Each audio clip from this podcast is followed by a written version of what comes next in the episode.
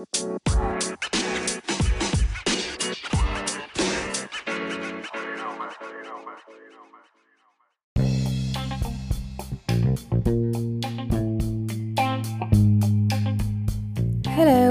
thanks for stopping by.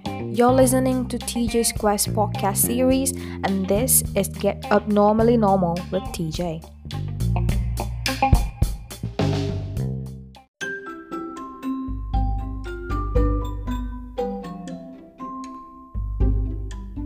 Imagine a scenario in which a person wants to stay close with another. They spend time together happily and never wants the day to end.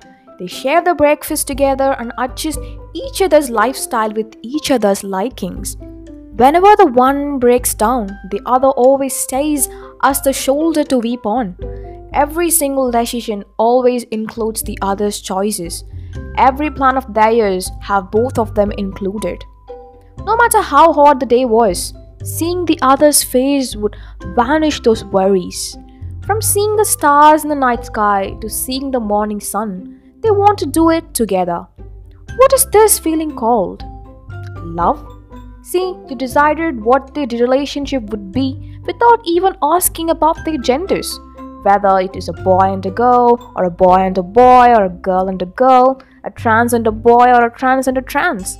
They can be any of those paths, But their gender isn't needed to define their feelings. Is it? That means love is devoid of gender. You said it yourself, so better accept it.